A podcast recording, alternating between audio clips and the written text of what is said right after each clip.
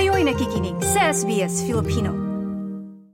Ang federal na pamahalaan ay nagsasagawa ng pagsusuri sa nangyaring Optus outage na nakaapekto sa milyong-milyong customer habang hinihikayat ng tagabantay ng nasabing telecommunications provider ang mga apektado na itaas ang kanilang mga alalahanin at humingi ng kompensasyon sa Optus. Ang pagsusuri ay layuning malaman ang mga malalaking epekto ng outage at kung paano ito maaaring maiwasan sa hinaharap. Narito pa ang ilang mga detalye.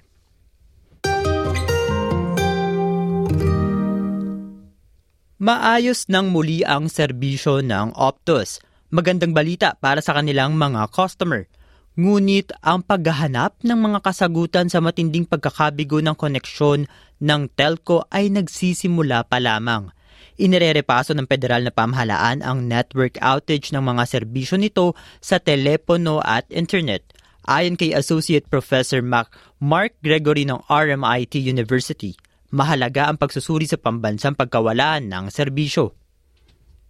What we do know today is that the Optus network is not fit for purpose. And given that it's one of the three network operators in Australia, it's the number two carrier in the country, that should be a concern for government. It would definitely be a concern for people that use the Optus network. And so we really need government to find out what went wrong and to take action so it doesn't happen again.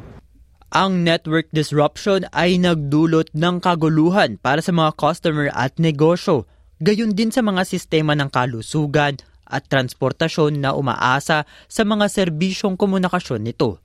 Ayon kay Communications Minister Michelle Rowland sa ABC na ang mga alalahanin na ito ay dadaan sa matinding pagsusuri.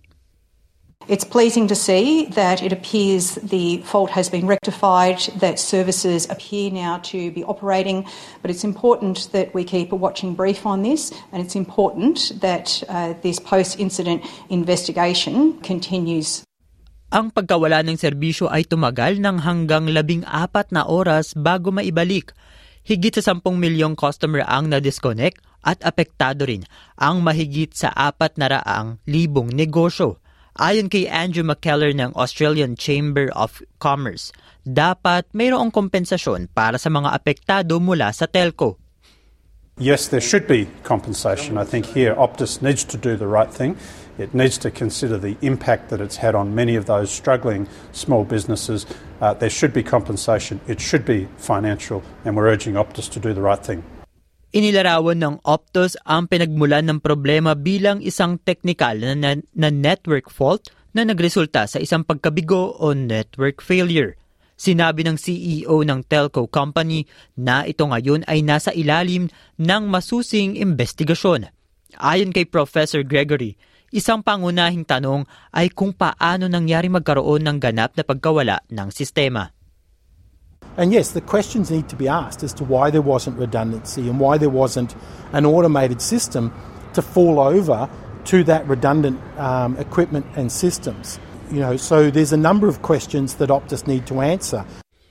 Ang investigasyon sa pagkabigo ng network ay umabot sa mga pasilyo ng federal na parlamento kung saan ang Greens ay nakamit ang isang Senate inquiry ukol sa Optus outage. Ayon kay Green Senator Sarah Hanson-Young, inaasahan na haharap sa inquiry ang mga pinuno ng telco upang sagutin ang mga tanong. The ramifications were big, but what Australians are really worried about is what is going to happen next time. We need to make sure this never happens again, that there are protocols, that there are safeguards, that there is a safety net.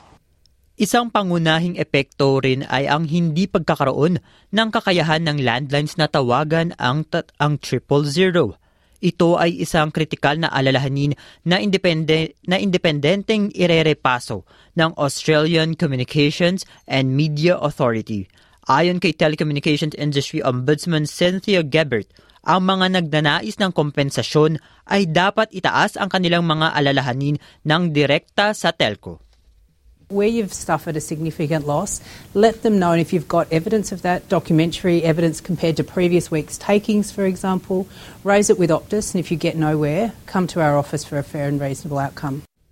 Ang ulat na ito ay mula kay Tom Stainer ng SBS News na isinalin sa wikang Filipino.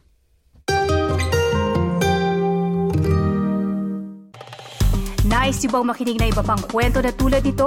Makinig sa Apple Podcast, Google Podcast, Spotify o sa iba pang podcast apps.